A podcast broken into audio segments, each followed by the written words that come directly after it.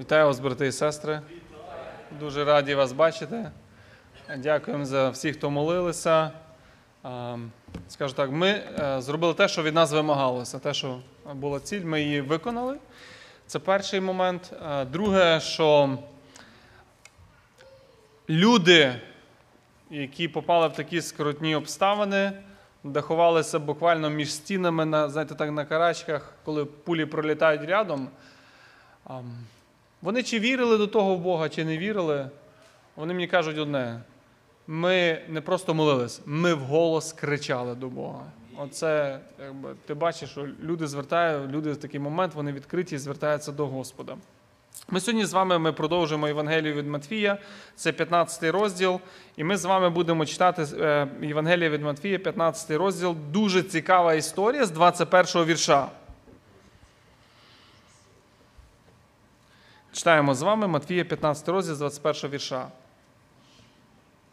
І вийшовши звідти, Ісус відійшов у землі Тирські і Сидонські. І ось жінка, хананеянка із тих околиць, прийшовши, заголосила до нього і сказала: Змилуйся наді мною, Господи, сину Давидів, демон тяжко дочку мою мучить. А він їй не казав ані слова.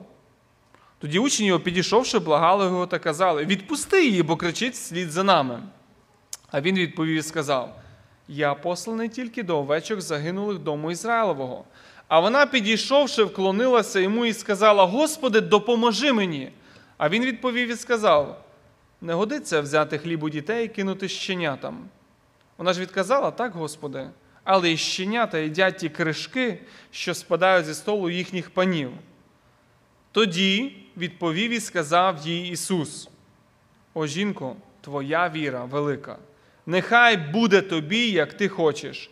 І тієї години дочка її видовжила. Замітьте, що коли а, Матвій він починає цю історію, він а, каже, що Христос він вийшов з цієї місцевості. Так? От, з місцевості, де ще з 14 розділу, коли вони переплили, і вони були в землі Генісарецькій, він звідти вийшов. І один раз це сталося, що ми бачимо записано в його ж земному житті, і в Євангелії він вийшов поза межі, да, поза межі Ізраїля, він вийшов в землі Тирські і Сидонські. Хотів вас запитати, як ви думаєте, от така якби от незвична, да, така незвична така його подорож, що вона демонструє? От що демонструє Христос, він пішовши в таку місцевість?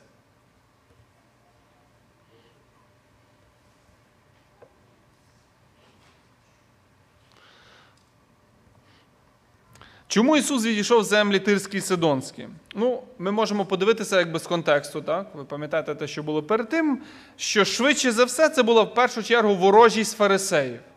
Це може бути одна пояснення. Ворожість фарисеїв, лідерів, вона вимагала від Ісуса відійти, вийти з Галілеї на цей час.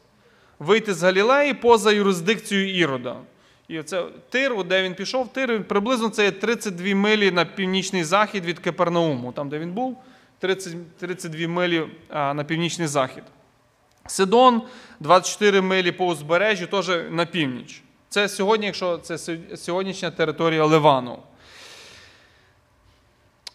Я думаю, що ми добре пам'ятаємо ще старого заповіту, що от сам тир, це о, це так би мовити, от, о, якщо уособити, от що таке є поганство, от що воно виглядає, оце ідолопоклонство, оце є це, це місто Тир. Пророки, чи Єремія, чи Ізекіїль, ви візьмете, Юїль, Амос, вони всі пророкували проти цього міста. І не одного, а проти Тиру і проти Сидому. Це би одне можливе пояснення. Другий момент, що цікавий, який ви можете, ми можемо взяти з контексту. Замітьте, що ця подія, тобто Христос він ж не робить речі просто так. правда? 30 миль пройтися це не просто так. Ця подія відбувається якраз після чого? Після суперечки з фарисеями про те, що є чисте і що нечисте. Правильно? Ще раз.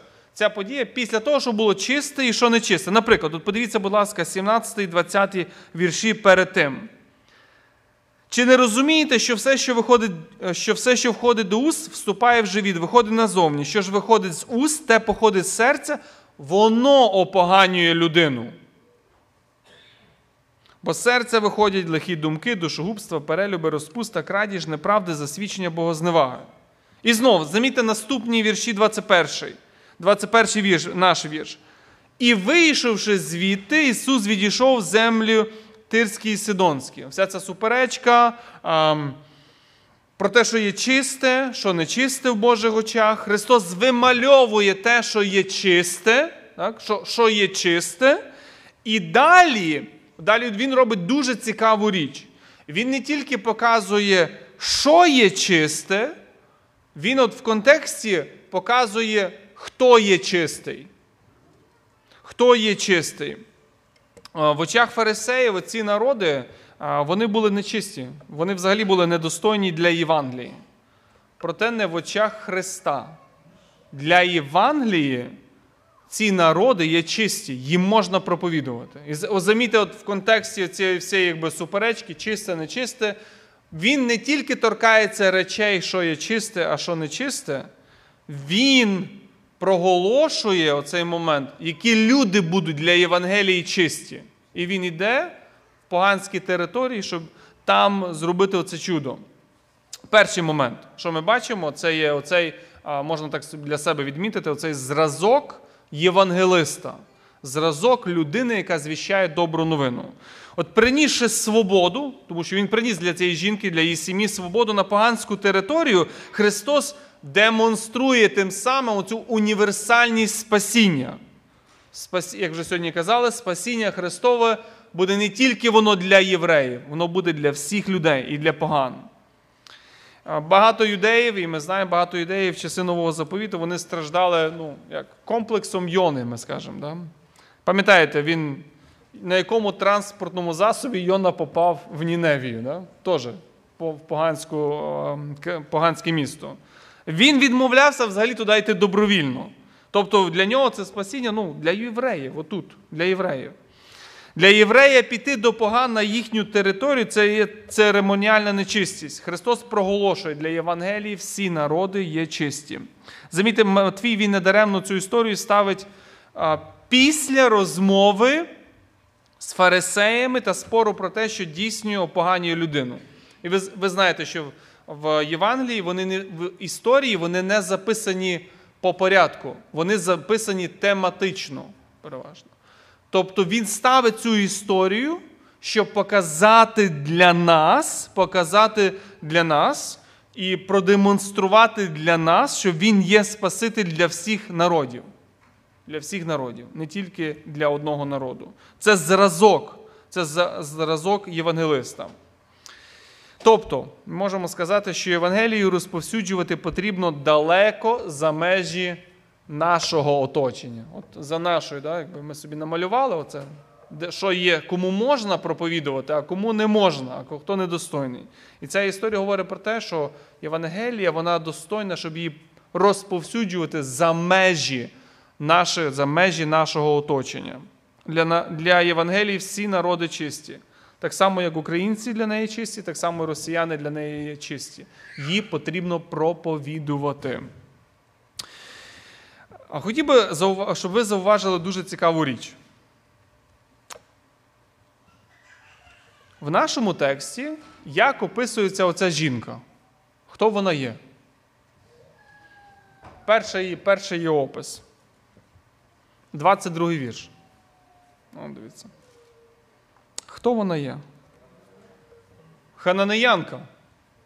Що за. за... Хананеянка, а Марка хто? Сирофінікіянка. Ще б якби більш якби цей. Хто вона, якби з яких на, на, на народностей? Сирофінікіянка вона. Да. Хотів. А, дуже цікаво, якби. е, От, щоб. Да. У перекладі написано, а жінка грекиня була родом сірофінікіянка. Родом, так. Да. Що це таке сірофінікіянка? Ну, я, я хотів спочатку звернути увагу зараз на цей, на іменно ем, це перший, перший момент. Спочатку перший момент. Хананеяни. Хто це взагалі за люди? От для Ізраїля хто вони є? Ханаан. Ханаан. Да, вони для Ізраїля. Хто вони Це є? люди, які були прогнані. Ханаан захватив Ізраїль послідственно. Да, ну вони для, для Ізраїля хто?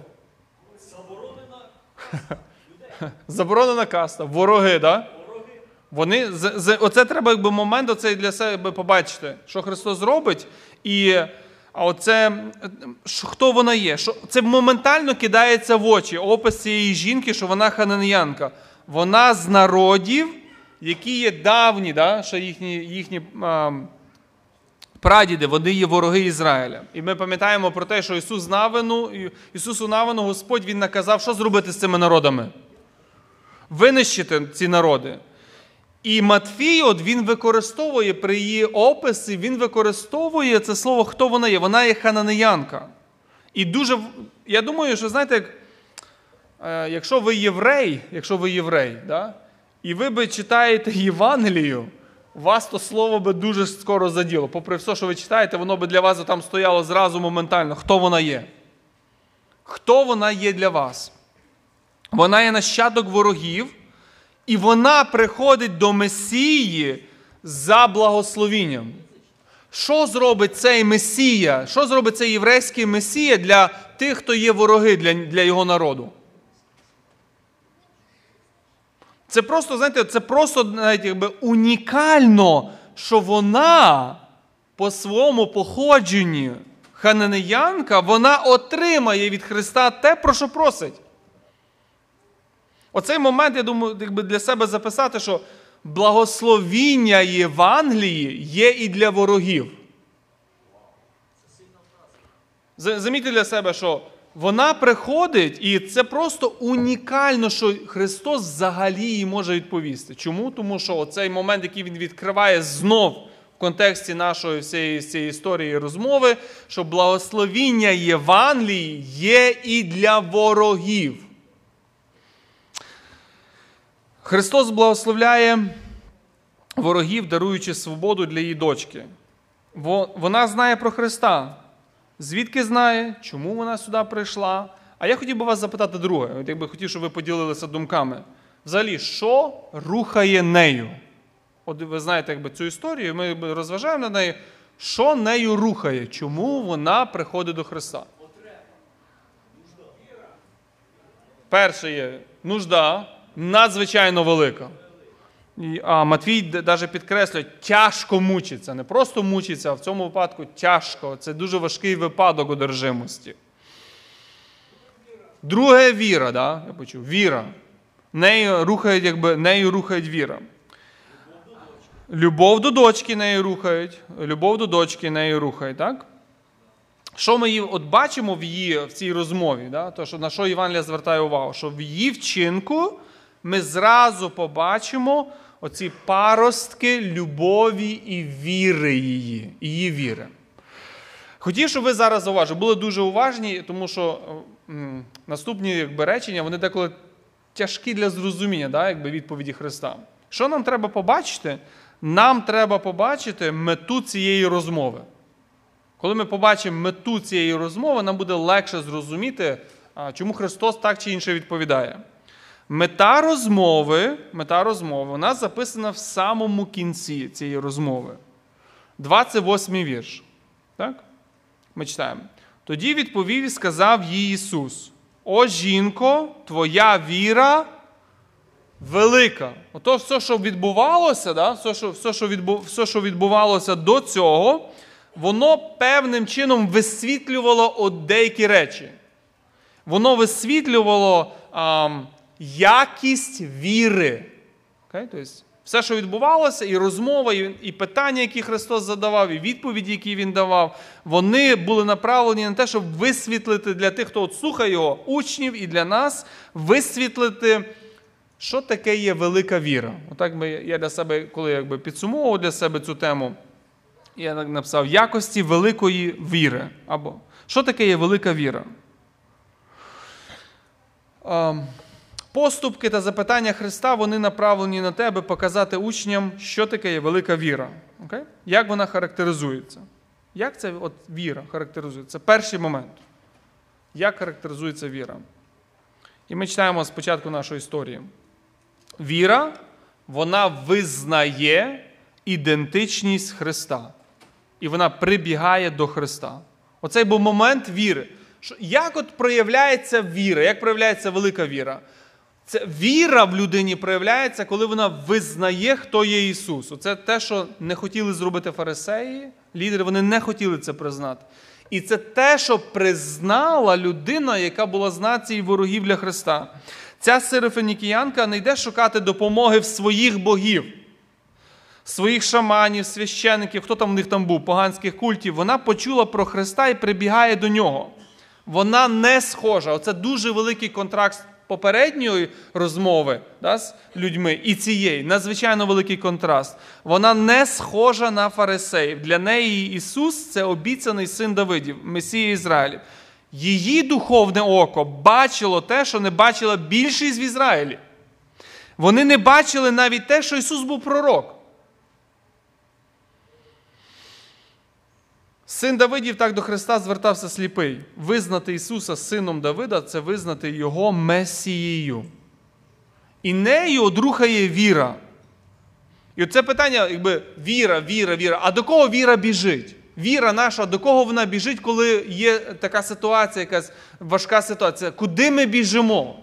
Якщо ми біжимо до Христа, нами рухає віра. Нами рухає віра. Тому що віра Справжня віра, велика віра, вона веде до правильної особи.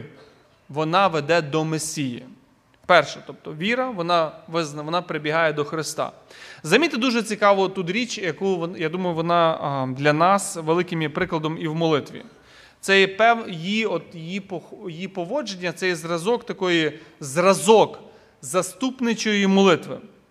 Вона приходить до Христа і каже йому такі слова. Змилуйся над моєю дочкою, чи ні? Як вона каже? Змилуйся наді. От замітьте оту якби, таку деталь в її словах. Змилуйся наді мною. Демон мучить її дочку. І коли би зверталася, вона би мала сказати: зціли її. Правда? Змилуйся змилуйся наді мною. Ну, Ось тут ми бачимо цю любов, да? любов, коли її губи кажуть, змилуйся наді мною. Потреби дочки це її потреби. Ми це розуміємо. Її заступництво, послухайте, було сильним, тому що тягар оцей став її тягарем. Її заступництво стало сильним. От Віра да, стала сильною перед Христом, тому що цей тягар, який мала ця дитина, став її тягарем. Чиясь проблема стала її проблемою. Вона просила Христа не сухим монотонним голосом, вона кричала, вона волала до Месії.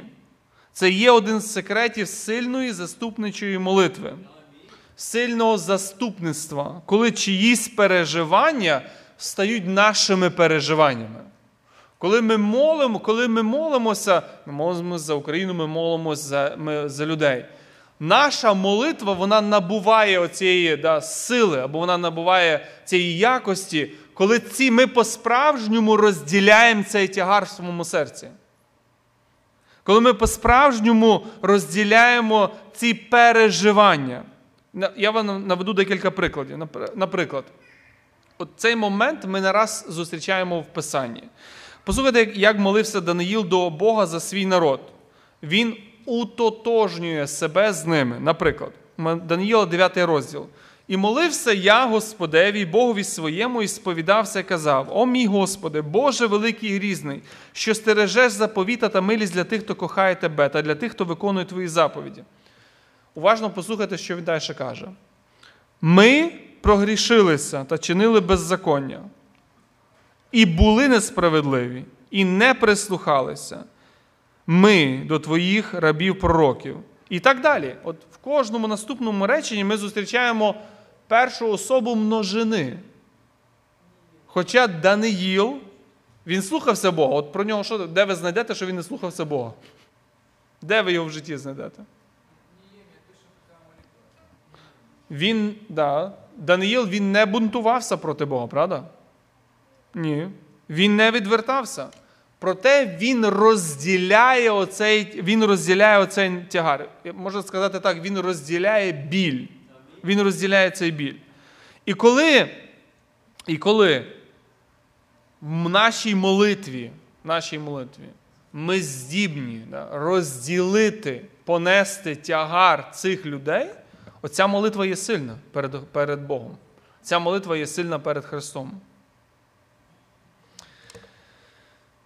Це наступний момент. Віра, вона приходить до правильної особи, і вона звертається у правильній манері. Вона прохає про милість. Коли віра вона говорить, то вона говорить на підставі милості. Замітьте, що а, на що вона могла взагалі ця жінка розраховувати, коли вона прийшла до Христа? На що? Вона могла, може, на симпатію, щоб він е, ну, якось до неї добре має поставитися. Вона, Я думаю, добре, вона дуже добре розуміла, що вона була з потомком ворогів Ізраїля. Вона не могла на це не розраховувати. А Вона могла розраховувати на якісь кровні зв'язки. Ні, вона не з цього народу. Все, на що вона, ідучи до нього, могла розраховувати, це те, що цей Месія Ізраїля він має бути милостивим Месією. Тільки це одне могло нею рухати, що він якось їй відповість. Тому що других аргументів не було в неї.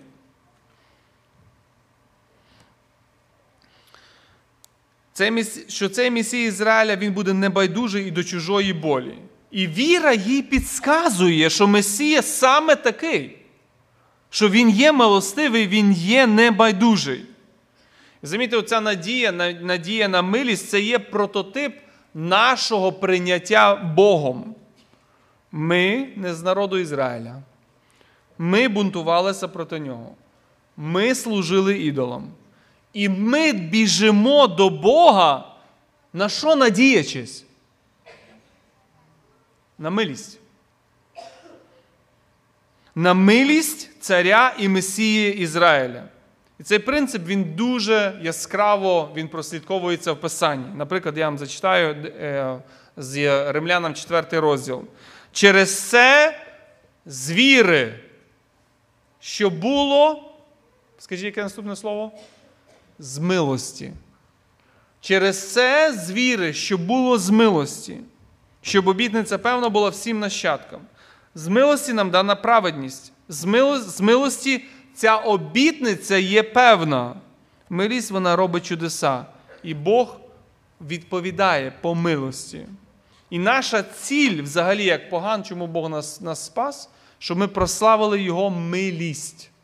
Читаємо це римлянам, він каже так: кажу, що Христос для обрізаних став для заслужку ради Божої правди, щоб отцям потвердити обітниці, а для поган, щоб славили Бога за милосердя щоб славили Бога за милосердя.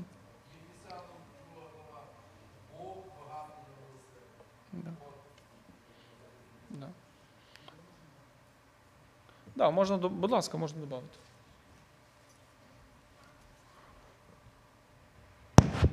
А вот интересный такой вопрос, который хочется дополнить. Да, она же была серафиникиянка из тех мест, которые, в принципе, язычники. Она была хананьянка. Откуда у нее была такая уверенность в том, что он сын Давидов? Вот этот интересный вопрос. Он... Я просто дополню, я две минутки Да-да, дам, я возьму. конечно. А вот там вот в 4 главе книги Царств, в 17 главе написано, что когда-то, когда царь ассирийский захватил земли и увел э, Северное Израильское царство в плен, он переслал народы туда, на эту землю, из Вавилона, из Куфа и многие-многие другие, и она туда попала. И помните там, что произошло с этими народами, когда они не чтили Бога, их начали пожирать дикие звери, помните львы? И тогда он послал туда священника, который начал учить их закону. И когда он начал их учить закону, там написано, что они, они и чтили Бога этого, и поклонялись своим богам. Поклонялись Богу там Вавилонскому, Куфу, помните, они вплоть до того, что а, эм, спаливали своих детей другому Богу. Но написано, что и чтили Бога Всевышнего, которого священник учил их. Да. И вот на подставе этого вот эта серафиникиянка, которая была с тех мест самарийских, которые туда они были а, там переселены, все эти вот народы языческие, она, я думаю, что зная о том Боге, о том Боге, она к нему взывает не как Иисус там Назарей, да, она к нему говорит, Иисус, сын Давидов, сын Давидов, она знала вот это мессианское пророчество откуда-то, откуда-то у нее было, это вот вера, которая была заложена в ней, о том, не кто такой сын Давидов, а какими полномочиями, какими характеристиками он обладает. И вот в Ветхом Завете очень часто говорит, что придет тот избавитель, который сможет сделать великие чудеса, которых мы читаем вот в Евангелии, от, ну, вот именно разбирая от, от Матвея. Я думаю, что вот эта вера, которая не только была у него большая и великая, она еще была на знании, на знании закона, который проповедовался им время от времени, и она его внимательно слушала, помимо своих богов, которых она чтила. Я думаю, это очень важный фактор. Спасибо. Да. Хай там стоїть. Можливо, можливо, вона просто почула Олегу, дай, бо- дай Олег. Можливо, вона просто почула про Христа і, і от, а, перейшла до нього. Я хочу трошки попростіше розказати, бо в Євангелії від Луки написано, що багато людей ходили за Ісусом Христом з Тиру та Сидону. Саме Тир і Сидон це приморські міста біля Галілеї. Ісус Христос галилеянин, і багато людей, саме звідки ця жінка була родом, ходили звідси і слухали про Ісуса Христа. Дякую. Да, тобто, таке можливо. Вони, про- вона почула і побачила, якби ця, ці, ця вістка про те, що він робив, вона швидко роз, е, розповсюджилась. Дивіться, що далі починається? А далі починається не тільки, от виявляється ця віра, що ця віра, яка що вона справжня, вона буде бігти до Христа, і вона не буде бігти на своїх заслугах. В основу якби, своїх прохань вона поставить Божу милість. А далі починається перевірка цієї віри. І ми читаємо про те, що коли вона, вона йшла за ним, вона голосить, а він їй не казав ані слова. Взагалі мовчить. Ви знаєте, коли б, скажімо так, для нас, сучасних таких сучасних американців, да, коли б цієї історії не було записано в Біблії, взагалі б було дуже важко повірити, що люблячий Христос отак жорстко міг відповісти на прохання. Не звертати взагалі на, на кричущу нужду. Він спочатку мовчить, правда? Потім він взагалі говорить учням, що це не його діло. Потім, взагалі, здається, він принижує її такими словами, як далі буде говорити. І сучасні люди вони можуть подумати, що люблячий Христос не має права так відповідати. відповідати. Уважно прочитаємо текст. Христос відповідав так, як не вкладається в, на, в, в розум наш, в, в розум емансипованих людей сучасних. Чому? Тому що дуже часто ми не розуміємо, хто Він є, що Він є Господь, і хто ми є, що ми є творіння.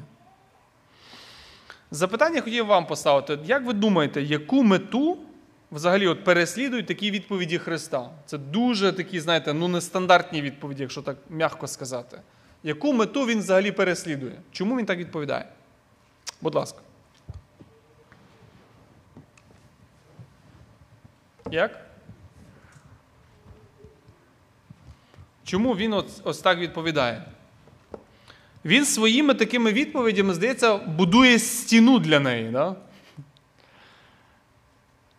Для того, щоб її відігнати. Перевіряв переконання. Угу.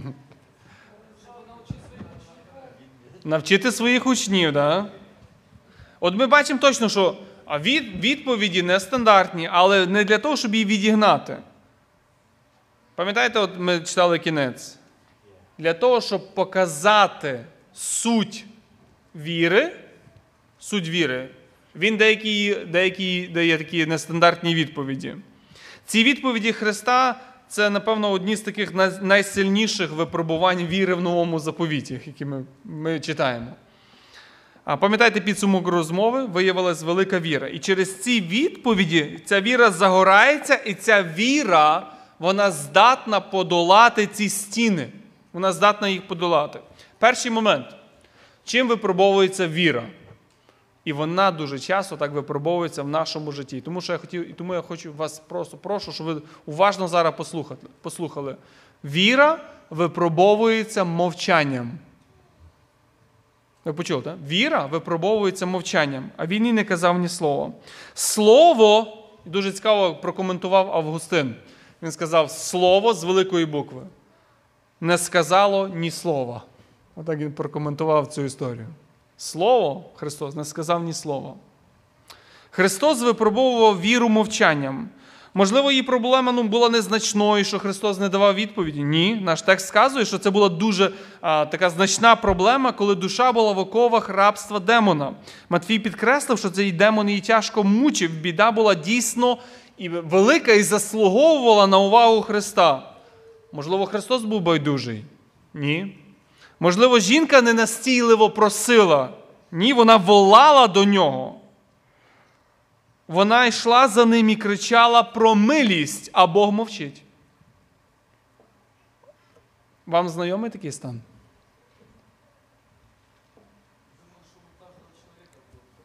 Стан, коли Бог мовчить. І знаєте, от я трошки поділюся. Тут дуже коротке мовчання. Ем, може бути так, може бути так. Ну, я- може про себе скажу. бо це, кожен може поділитися про себе. Вроді би перевіряєш серце і гріха якогось нема. А Бог мовчить. І Бог мовчить, як ми сьогодні вже чули, з різних причин. Бог мовчить, коли ми грішимо, наприклад, як в історії з Саулом, правда? Саул він відступив від постанов Бога, він не послухав його слово, і написано, що Господь не відповів йому. Він мовчав, коли той запитував. Але є інша причина в нашому житті, яку ми повинні також розуміти. Бог мовчить, коли Він також випробовує віру. І це треба обов'язково знати, що Бог може мовчати, тому що Він випробовує віру. І це дуже важливий практичний урок. Якщо в вашому житті ще не було такої ситуації, вона буде. Вона зараз є. Вона зараз є З війною. А Віру цієї жінки, знаєте, коли порівнюєш, її можна перерівняти до, ві- до, до боротьби віри Йова. Я вам за, за, е, прочитаю, що Йов казав якби, в своїх переживаннях. Йова 30 розділ. Я кличу до тебе, та ти мені відповіді не даєш.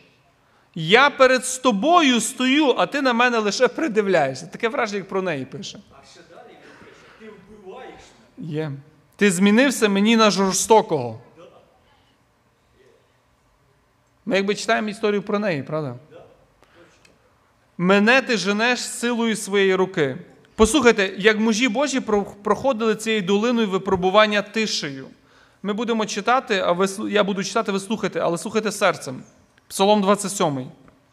І ви побачите, як часто зустрічається ця ситуація. Почуй, Господи, голос мій, коли кличу, помилуй мене і озвися до мене. Псалом 27. Псалом, е, Псалом 28.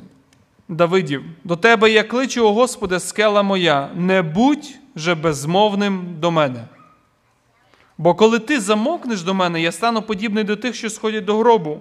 Почуй голос благання мого. Псалом 73 Асафів, іншої людини. Боже, не будь мовчасним, не мовчи. Бог мовчить, коли ми грішимо, правда, але Бог мовчить, коли випробовує нашу віру також. Коли Бог мовчить, віра має боротися. Коли Бог мовчить, віра має боротися. Знаєте, так, Бог мені нічого не відповідає, я не чую голос Бога і так далі. Відповідь на такі, на такі слова борися. Хай твоя віра бореться в молитві, в читанні Біблії, бо любов відповість. Бог відповість. І саме основний урок от в мовчанні, да, в мовчанні неба. Продовжуй боротися. Оце те, що вона робила. Вона продовжувала боротися. Часто це випробування, воно приходить, е, я, я замітив, може я не правий, але по своїх спостереженнях, для молодих християн. Можна почути таке: я вже не відчуваю, що Бог говорить до мене, я не відчуваю, я не відчуваю цих почуттів. Це може бути навіть перешкодою стати в служінні. Нічого не хочеться робити, бо ж Бог, здається, мовчить, а людина ще не переживала цього стану. Це випробування потрібно перемогти витривалістю віри, наполегливістю віри, невідступністю в молитві, тому що так перевіряється оця віра. Хотів вам задати запитання, відверте запитання. Чи був у вас час, коли Бог мовчав? Про що ви думали в цей час? Що вам помогло в цей час? Будь ласка, можете, можете поділитися, якщо ви сміливі. Це важке запитання, знаю. Хочете поділитися, будь ласка. Піднімайте руку, можете поділитися. Чи був у вас час, коли Бог мовчав в вашому житті?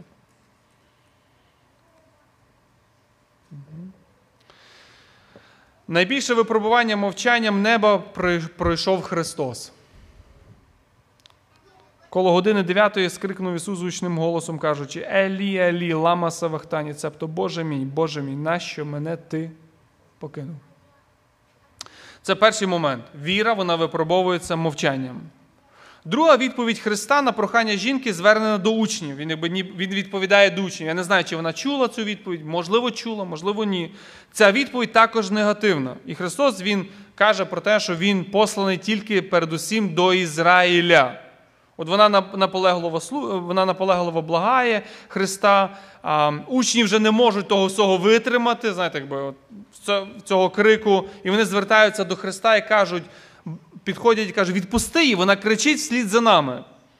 Христос якби знову відповідає таким холодком. Да? Ніби ця біда взагалі якби не, не на часі, вона не його проблема. І він каже: Я посланий тільки до овечок загинулих дому Ізраїлову. Зауважте, як Христос оцінює духовний стан Ізраїля. Хто вони є? Вони заблудші овечки. Вони відійшли від Бога, і пастир прийшов їх знайти, відшукати те, що, відшукати те, що загинуло. Хотів би просто одну-дві хвилинки як ви відповіли на запитання, тому що воно сьогодні вже звучало в попередній проповіді. Що означають слова Христа Я посланий тільки до овечок загинулих дому Ізраїля? Чи вони означають, що іншим народам проповідувати не можна? Будь ласка. Що це означає, що я посланий тільки до е, овечок загинулих дому Ізраїля? Будь ласка. Коли ми вивчаємо старий заповіт, ми бачимо такий ясний замисел Божий, коли він привів Божий народ в, е, Ханаан. Він дозволив побудувати храм і сказав: цей храм, пророк Ісая говорить, цей храм буде домом молитви для всіх народів така думка просіжується, що Ізраїль через благословення, через духовний ріст стане благословенням для всього язичського світу. Що вони зробили? Вони все скруап і самі стали загубленими. І знову тут бачимо, Христос знов говорить, а далі спасіння почалося від Ізраїля, а пішло куди? До края землі. Спочатку Ізраїль, Звідки перші учні? З Ізраїля. Звідки перша церква? З Єрусалиму. Первенство Ізраїлю через всю Біблію, обітування для Авраама. І до нас докочується. А коли ми вже всі церкві, вже нема первенства і нема посліднього. Ми всі вже разом церква Христова. Дякую. Наступний, наступний оце якість віри. Замітьте, наступний яскравий якість віри це наполегливість віри. 25-й вірш. Вона, підійшовши, вклонилась йому і сказала: Господи, поможи мені. От неможливо віру зупинити мовчанням. Не можна зупинити нічим. Вон, я не знаю, можливо, вона чула слова, сказані до учнів, але віру неможливо зупинити мовчання. Вона підходить, вклоняється йому, вона благає його, вона наполеглива. Чому? Тому що інакше вже нема куди йти інакше. Нема куди бігти. Віра, як оця, знаєте, в неї віра, вона як наполеглива вдова, вона продовжує невідступно просити. І пам'ятаєте, дуже яскравий приклад старого заповіту. Це Яків. Він в цій же такій похожій ситуації він хапається і каже: не відпущу тебе, доки не благословиш мене. Оцей момент віра, вона наполеглива. Вона, вона наполеглива в своїх проханнях. Якою була відповідь Христа на цей раз? Він відповів сказав: не годиться взяти хліб у дітей і кинути щенятам. Як... Сирійця того згадав, пам'ятаєте, що прийшов по, через проповідь маленької дівчинки. М, І Не пам'ятаєте, як його ім'я було? Нейман. Вот. Щось він теж мене нагадав. Віра його, бачите, прокажений, а їде. Ну так. Да. Правда, в нього слабла віра під кінець. Ну подібна розмова теж в Єлісія, пам'ятаєте? Єлісій навіть до нього не вийшов. Да, да, да, да, да, да, да, да. Він Ага. його теж принизив.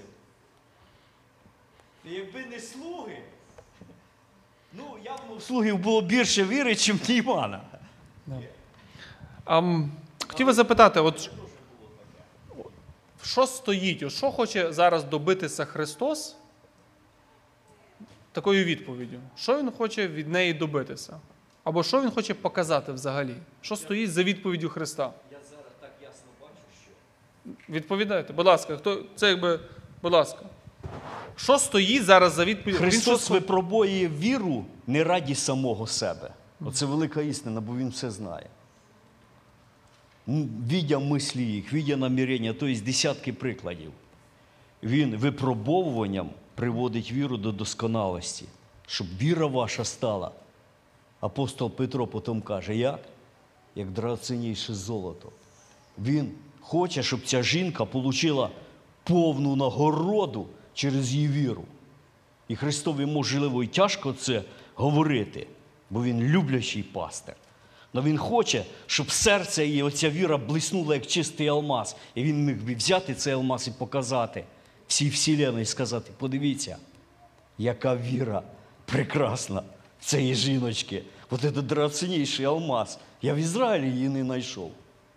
Випробовування, страждання, сльози, вони формірують оцю драгоцінність в наших серцях. Я от сьогодні з Галею розсуждав, я говорю, я не знаю, як би я вірив, якби на моїх очах забрали дорогоцінну мою маленьку доченьку і на моїх очах придавали їй смерті. А таких випадків в історії християнства сотні тисяч. Я пам'ятаю, в дитинстві мамка нам розказувала розказ такий перпетуя. Як в неї забрали дитину і сказали, не відречайся, ти не побачиш більш дитини. І вона не відреклась. І я собі думаю, що то за віра? От ця віра, яку Христос цінить і доводить до досконалості. Це моя думка просто щасна. Ще, ще, от, ми знаємо це без кінця історії, що Христос всіма запитаннями, важкими запитаннями, да, Він показує якусь якість цієї віри. От він одне відповідав, показує цю наполегливість, да, людин, що віра наполеглива. От друге відповідає, показує якусь якість. В цій відповіді, от, що він хоче показати? От, що, що таке є в вірі, що Христос хоче показати цією, цією відповіддю? Як ви думаєте? Була ваші, ваші роздуми. Тут якби. Він виводить якусь якість віри, правда? Він її виводить яскраво. Щось, віра чимось характеризується. Смиренням є відповідь. Віра характеризується смиренням. Так, ще? Діями. Окей. Віра, вона, я для себе відповідаю якби, е, на, на це запитання. Я думаю, що ви можете доповнити. Чому жінка змогла так, так відповісти? Тому що віра, вона здібна побачити і вона здібна визнати своє справжнє положення перед Богом. Вона відказала так, Господи, але і щенята їдять ті кришки, що спадають зі столу їхніх панів. Жінка визнає, так, я належу, я не належу, іншими словами, можемо сказати, до твого народу. Я, я з народу, який ти наказав вигубити, я з людей, що вклоняються ідолам. Я не гідна сидіти за столом з тобою і щоб і розділити хліб, який ти приготував для своїх дітей. Проте для мене достатньо і крохи, що впадуть з твого столу.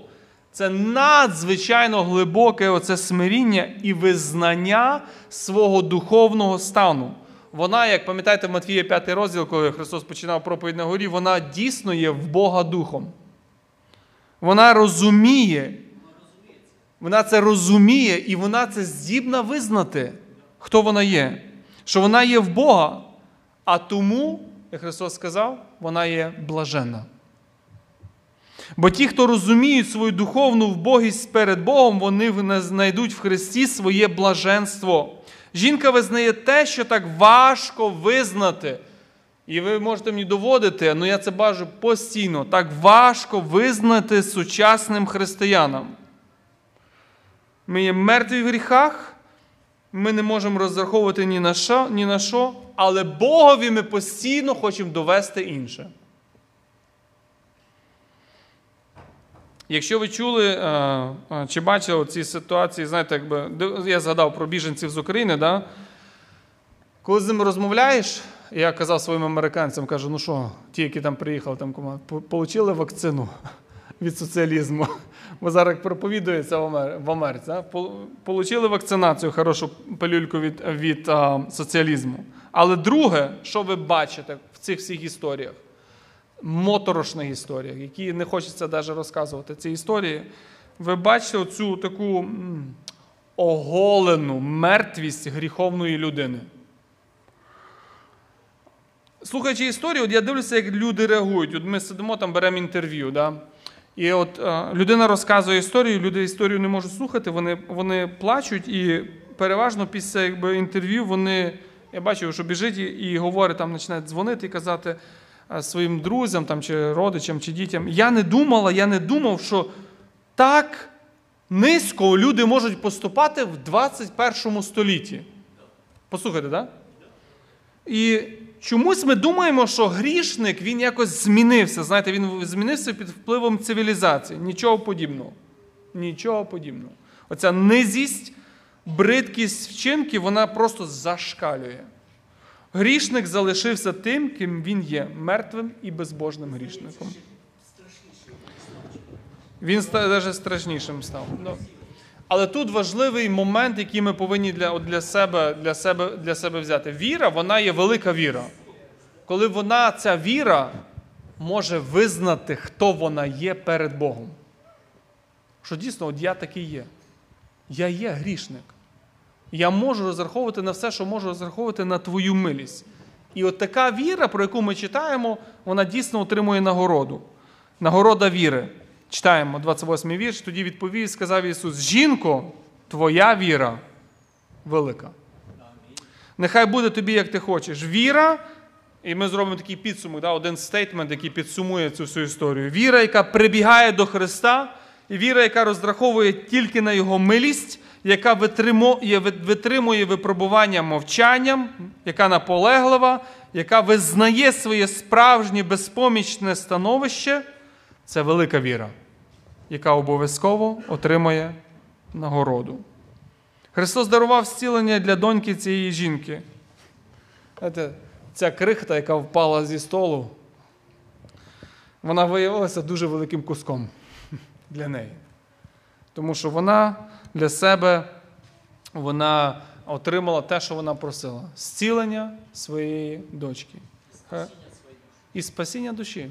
І хай благословить нас Бог, щоб наша віра була така, як цієї жінки. Тоді Господь Він буде відповідати на наші молитви. Помолимося. Амінь.